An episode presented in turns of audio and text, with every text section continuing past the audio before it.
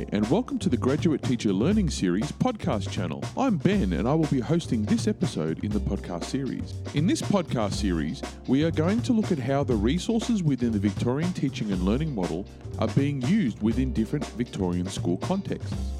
The Victorian Teaching and Learning Model, or VTLM, is made up of resources that, as a teacher, you can use to develop, implement, and monitor learning programs tailored to your students' needs. In this series, we will be talking about the high impact teaching strategies, or HITs, the practice principles, and the pedagogical model. Teachers can use the VTLM to establish, enhance, or modify pedagogical practice to promote excellence and consistency in teaching and learning across the school.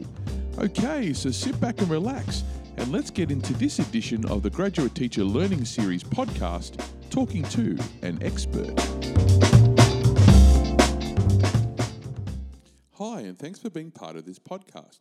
Can you please introduce yourself and tell us a bit about where you are working and your history in education? My name's Nicole Edwards, and I'm the principal at Sunshine Special Developmental School, which is a great privilege.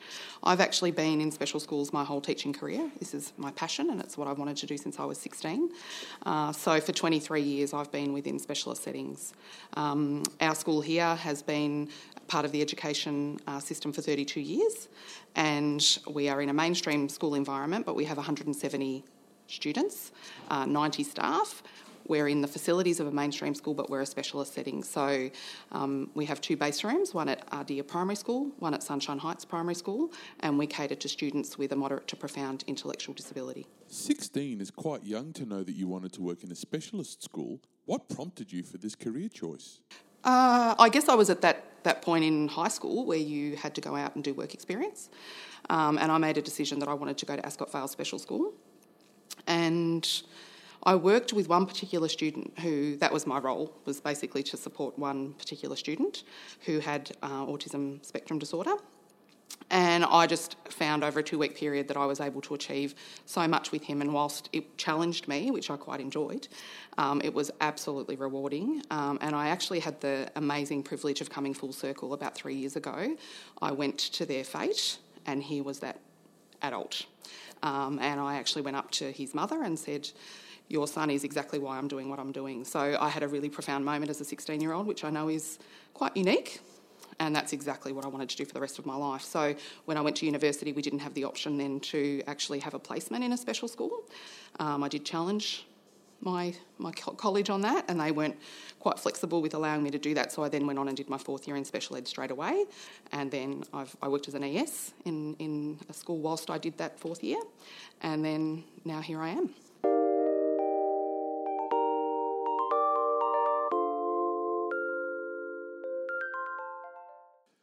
Tell us how you have used the Victorian Teacher Learning Model as a whole school planning tool, specifically in relation to your annual implementation plan.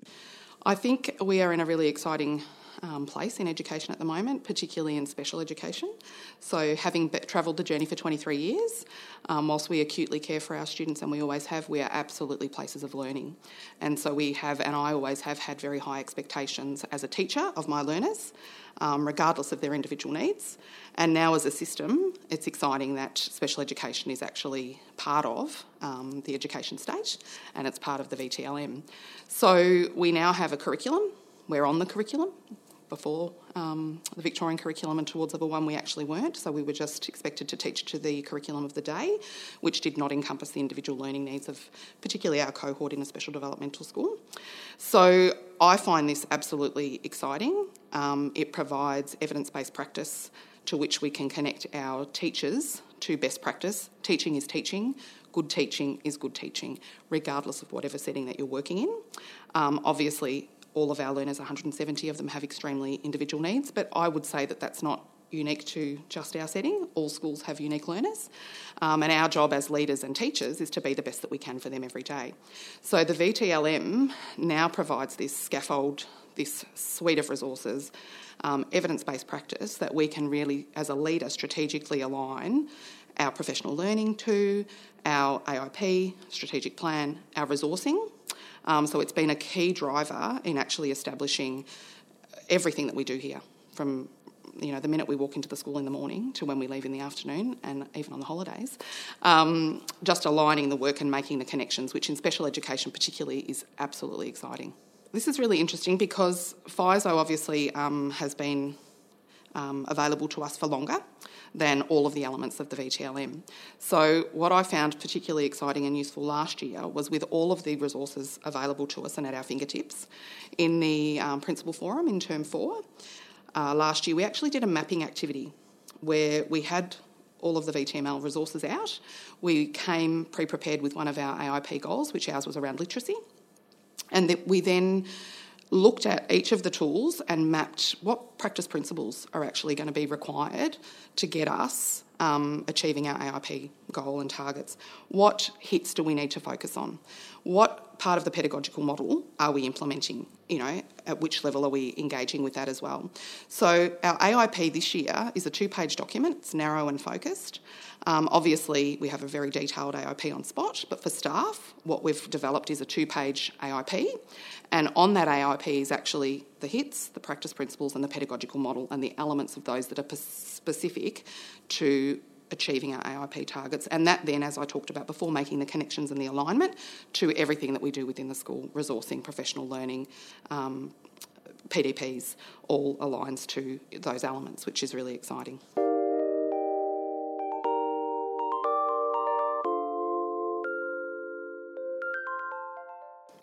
As a leader in a school, with your leadership team, how do you support staff with their classroom practice to implement the VTLM? So, at the start of the year, all of our teachers receive a professional practice manual. In that manual, we have our vision and values, we have our strategic plan, our AIP, we have the HITS um, continua. We also have all of the key documents that have been released by the department. That also, um, prior to them coming back to school, they have documentation that has clear um, direction around all of our curriculum, teaching and learning um, process and cycle for the whole year. We also then distribute a professional learning calendar which connects directly to our AIP and they have the whole term in advance and they can see um, the work and how it aligns to our to our AIP. So that's one element. It's mapping term by term our professional learning and making sure that all of the elements that we've identified in our AIP for the VTLM are covered within our um, professional learning calendar. So that's one layer, it's very strategic. And we also do a whole year overview as a leadership team the year before based on our AIP. So our 2019 uh, PL calendar for the whole year was developed in term 4 2018 once we'd developed our AIP. And then we review it every term have we hit the mark? Is our data telling us that the staff are achieving where we thought they would around that? If not, do we need to to spend a little bit longer on that element? Do we need to push forward and move on to the next thing because we've nailed that? So it's a very dynamic space. Um, so that's one element. The other layer is professional practice um, goal setting, we call it, on a Monday. So we've resourced that, um, which is an extra specialist, for teachers every term to have protected time with their leading teachers. What they do within that time, this sits alongside their PDP. So the PDP is quite general and aligned to the AIP. And then each teacher has the, the opportunity to sit with their leading teacher, do a self assessment against the VTLM, as well as our AIP and our instructional model, and identify their area of growth. They then plan that. So they talk about do I need to do some peer observation? Would that happen in my school or do I need to go external to my school? Do I need to attend professional learning external to the school? Do I would I benefit from coaching? So they identify the strategies with which they're going to build that identified practice. So that's our professional practice model. Um, we then this term have implemented a coaching model, so all teachers are coached on a five week cycle um, in term three. Next year it'll be term two and term three. So coaching sits alongside that with a focus on our instructional model, which includes VTLM components. Um, we also have our professional learning teams. Now, they are key drivers to the professional growth of teachers. Um, included in that is assessments against the PLC matrix and HITS. Um, we do that online and we get information around how, um, which informs the work that we've done and the resourcing and strategy around growth, are teachers saying that what we're putting in place is helping them? Are they moving through the emerging, evolving, embedding, excelling um, matrices in the way that we'd like them to? And if not, what's blocking that? And that's how we actually identified that we needed to introduce peer observation and coaching because we just kept getting stuck And when we looked at what would move us to the next level, it was those elements. So that then informed our structures for the next year.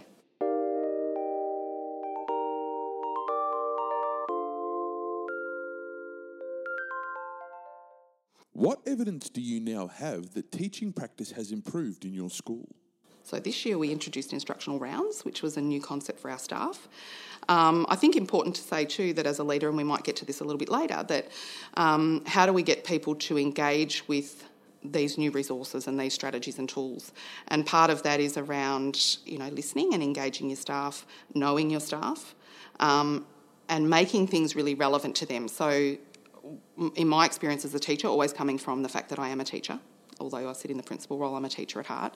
Um, what would be useful to me and things that I can take straight into my classroom and impact on my actual teaching and students is what's what's profoundly important to me as a teacher. So we introduced instructional rounds. The staff were involved in looking at the matrices. So we actually um, developed a matrix around learning intentions and success criteria because we had a lot of staff saying setting goals um, in the HITS was part of what they were wanting to focus on. So, predominantly, we looked at classroom environment and learning intentions and success criteria. And we actually took the focus away from the practice. We just wanted to see that they were up, that they were relevant, that they were in student friendly language, all of the things that we had ascertained um, were highly effective practice around setting goals, and that we weren't at this point looking at how is the teacher articulating it, are the students, um, do they have access to it, and what does that look like?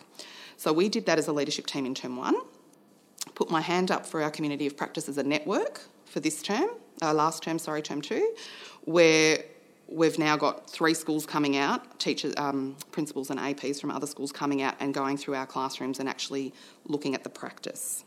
So, what that showed us was a growth already between term one and term two with this structured approach. We're coming in to have a look at your environment and how these things are being communicated to students, and now we're actually coming in and having a look at how you're articulating them, are you revisiting them, are you doing some reflection with the students around them, and we're getting external people's opinion and perception around that. So that's been really important information for us, and the staff have embraced it. We've also got things that we do within our PLT, which is self assessment for teachers around um, the HITs.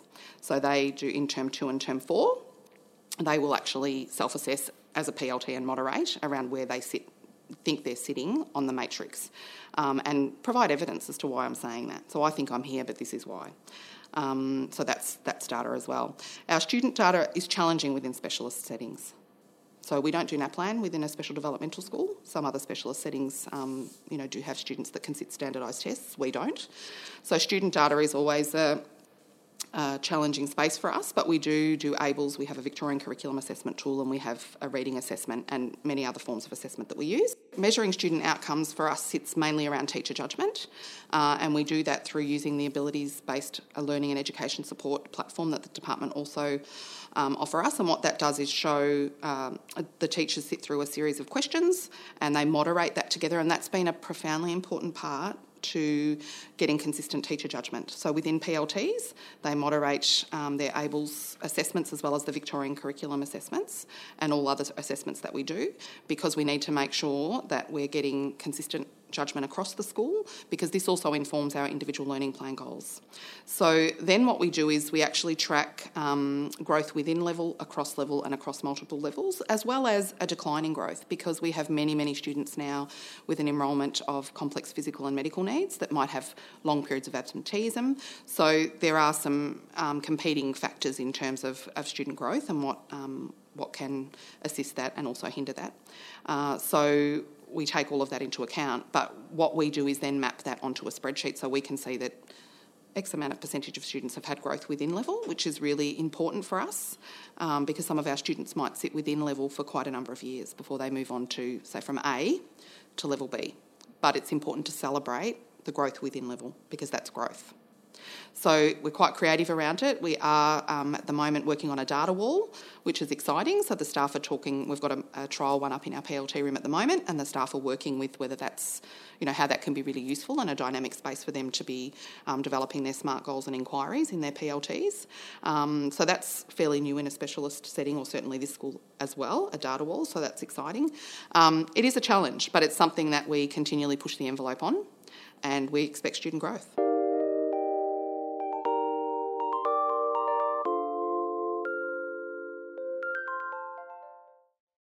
That you're a leader in a special development school, have you had to make any adaptations to the VTLM to suit your school's context? There is no need to adapt the Victorian teaching and learning model to our context. We struggle around some of the, particularly around the HITS, say metacognitive strategies. That's something that requires a lot of unpacking with staff and a lot of work and thinking around what does that look like for our students. We've got um, around 90% of my students are functionally non-verbal. So we have one-to-one iPad with Proloquo2Go, and we have students also using PODD um, and high contrast PODD. So communication is a huge area of focus in our school, and so therefore, what does student reflection and feedback look like when 90% of the students are functionally non-verbal? How do we understand thinking around our students and their metacognitive uh, strategies that, that we're developing and the students might be using when 90% of our students are functionally non-verbal? So there's certainly areas that um, we need to be really creative with, how we actually generate um, those ideas with our students, how we support them around that. It certainly doesn't mean that we don't we say they're uh, irrelevant because we understand that all the evidence base everything is relevant. It's about how are we creatively applying those strategies within our context for each individual student. So that takes time and it takes unpacking and it takes professional learning and support. And I think with that acknowledgement as a leader that you know this is non-negotiable this is effective practice and we do do this and we, it's not irrelevant to us. But how do i support them and provide the structures and resourcing in order for the staff to feel like we can do this?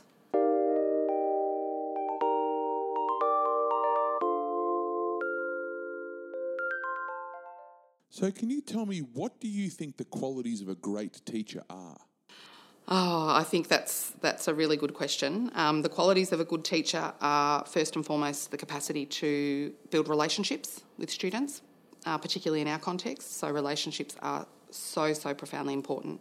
Knowledge of the students and how they learn, absolutely important. Um, collaboration in the climate that we're in now. When I was a, a, graduate teacher, we didn't have PLTs. We were in our classrooms. We didn't. I didn't have a mentor. It was fend for yourself. We're now in a culture where collaboration is um, is profoundly important, and it's so so valuable. So, the capacity to um, to understand that we don't know everything and the benefit of working with others means that we can just keep, enriching our practice. And that if we learn things that challenge what we're currently doing, it's not that we weren't doing the best that we could or the right thing, it was just that we know differently now. So I think that growth mindset, um, a passion for your own learning to support the learning of your students, relationships. Um, I think for, for new teachers or for any teacher, that element of organisation and time management is really, really important. Um, being able to ask for help if you need it, and that's okay. Um, just being able to refine your craft, and I think being open to what the system has to offer and the school that you're working in has to support you with is, I, I think, one of the, the greatest strengths.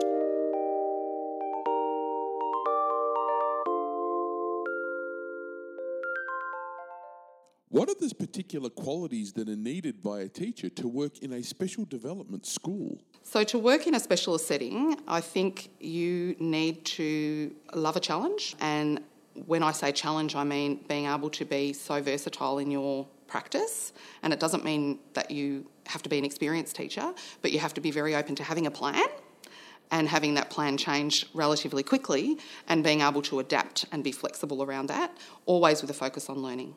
I think you need to be open minded, you need to have that absolute focus on individual student learning.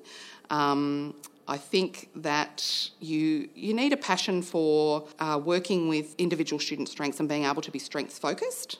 So all students in our school can learn.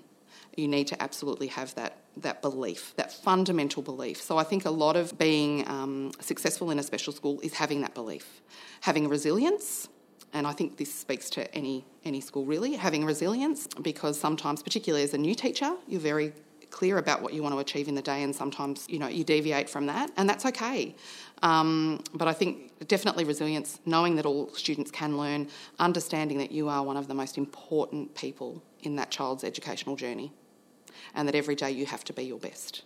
Um, and that what that looks like within our context is vastly different. But you're not immune from high expectations, you're not immune from evidence based practice, you're not immune from the Victorian teaching and learning model. All of those things are relevant, it's just how you differentiate those.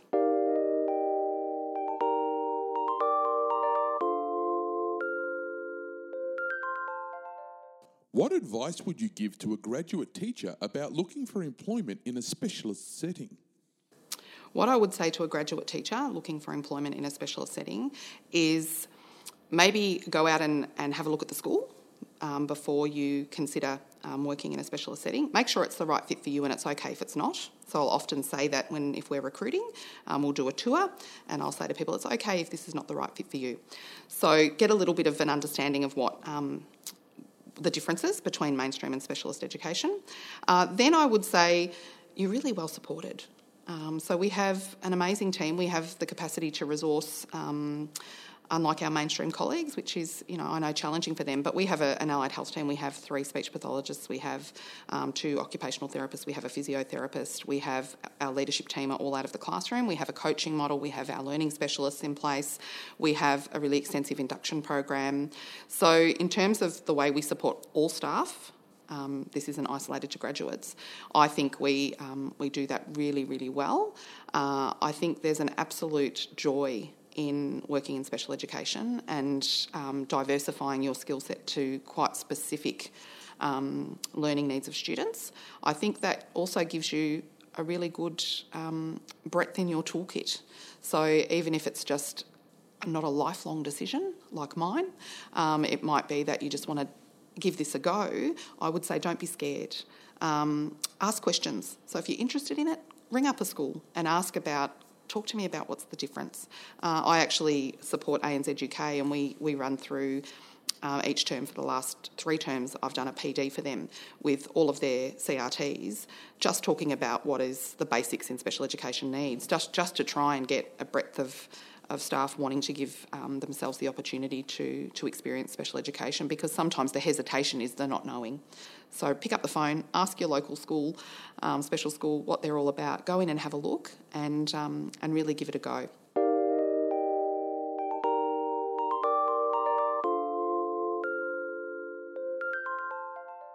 What do you think makes a great leader in an educational setting?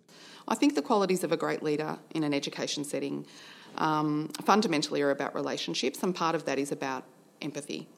Uh, I think as a leader, it's really important to remember that uh, you were a teacher and you worked in classrooms, and in my experience, I've been an education support worker as well, um, and to always lead from that place of, of students first, um, and then what does this mean for my classrooms and for my teachers? So I never wanted to be a principal or an assistant principal. I always wanted to be in a classroom, and now here I am. And I will often say to my staff, you know, the whole school is my classroom. This is how I reconcile not being in the classroom, I guess. If I can work and build the capacity of, of my workforce to impact on 170 students, then that's an amazing thing.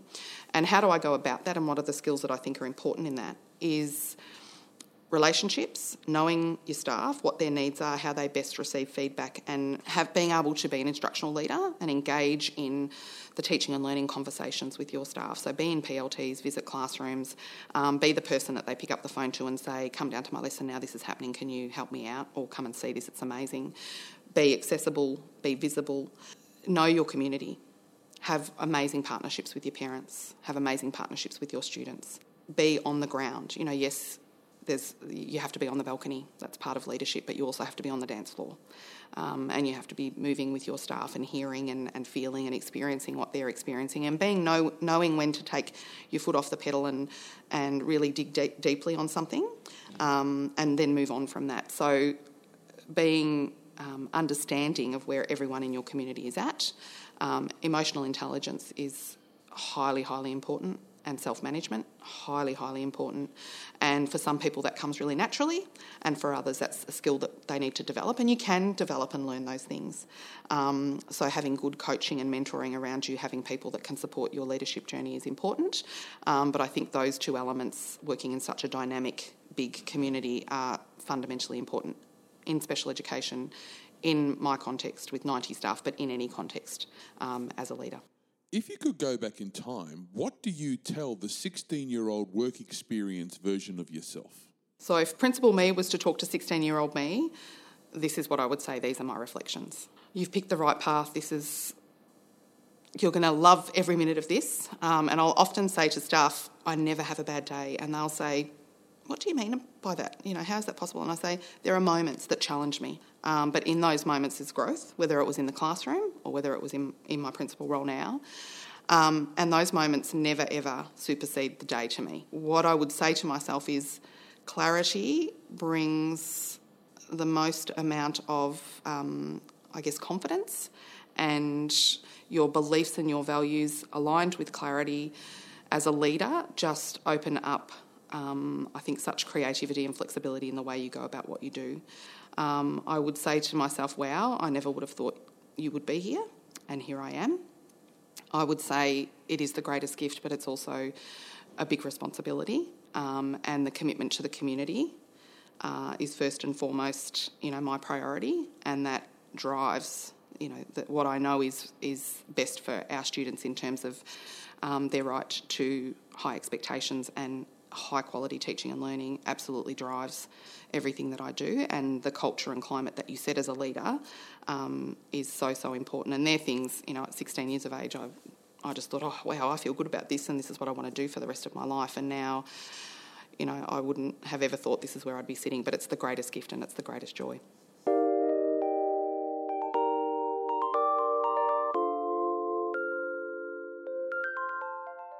Can you talk about the importance of involving staff in conversations around FISO or the framework to improve student outcomes and the entire VTLM, creating perspective and empowerment in your teaching team? So, one of the key uh, drivers of the VTLM and also um, the education state is the framework for improving student outcomes, FISO. Um, what has become profoundly evident to me in my role as acting principal for 15 months and now substantive principal for, um, for just on 12 months is sometimes staff miss the connections. So, as leaders, how are we actually enabling our staff to connect to the bigger picture? How are we empowering them to take ownership over that?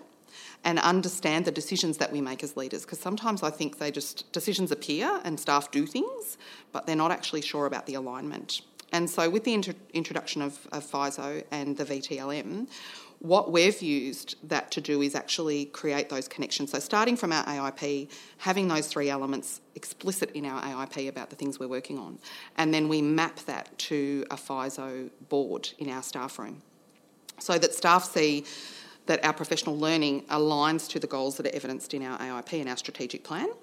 And we actually get to put a dot up. So at the end of every presentation, we take our dot and we say, you know, it depends on who's presenting it. It could be today's presentation was brought to you by Positive Climate for Learning, and we put the spot up, or it could be, you know, this explicitly links to this goal. This is about our GVC, and we pop the spot up. So we're we're creating an evidence, a body of evidence as we go, and we're explicitly saying to staff, us standing in front of you, or this consultant standing in front of you, is strategic and directly connected to our school goals because they are the drivers. Our strategic plan and our AIP are the drivers. And I think for too long in schools, they've sat on a shelf and they haven't been um, used or connected, been connected to the work of, of staff.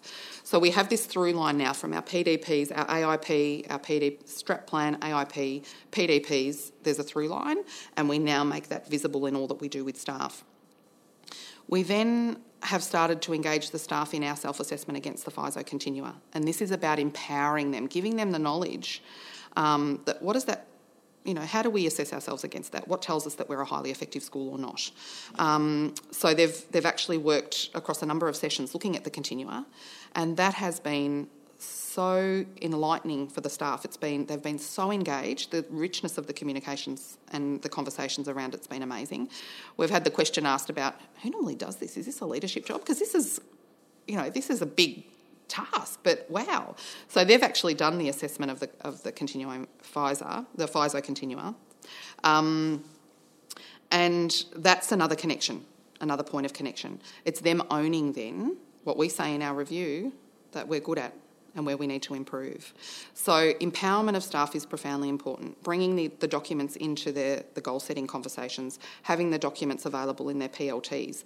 How are we constantly referencing, making connections to that? The booklet, the professional practice manual they all got on day one, they bring that to staff meetings so we can say, in, that, in this booklet, we're referring to page, what have you. Um, empowering them to take ownership over the direction of the school and their contribution to it and that has been a significant change that we've been able to implement so that all staff can talk about what our AIP is. They know what the goals are. They could prattle off half a dozen um, strategies that we've implemented because it's on our board. We've even had staff saying, Where's the dot for this session? So there's an investment there, which is fantastic. So empowering staff is so important, and as leaders, that's our job to, to identify how we're going to best do that. And that's it for the Graduate Teacher Learning Series podcast. Thank you to our guests for sharing their experiences, and thank you for listening.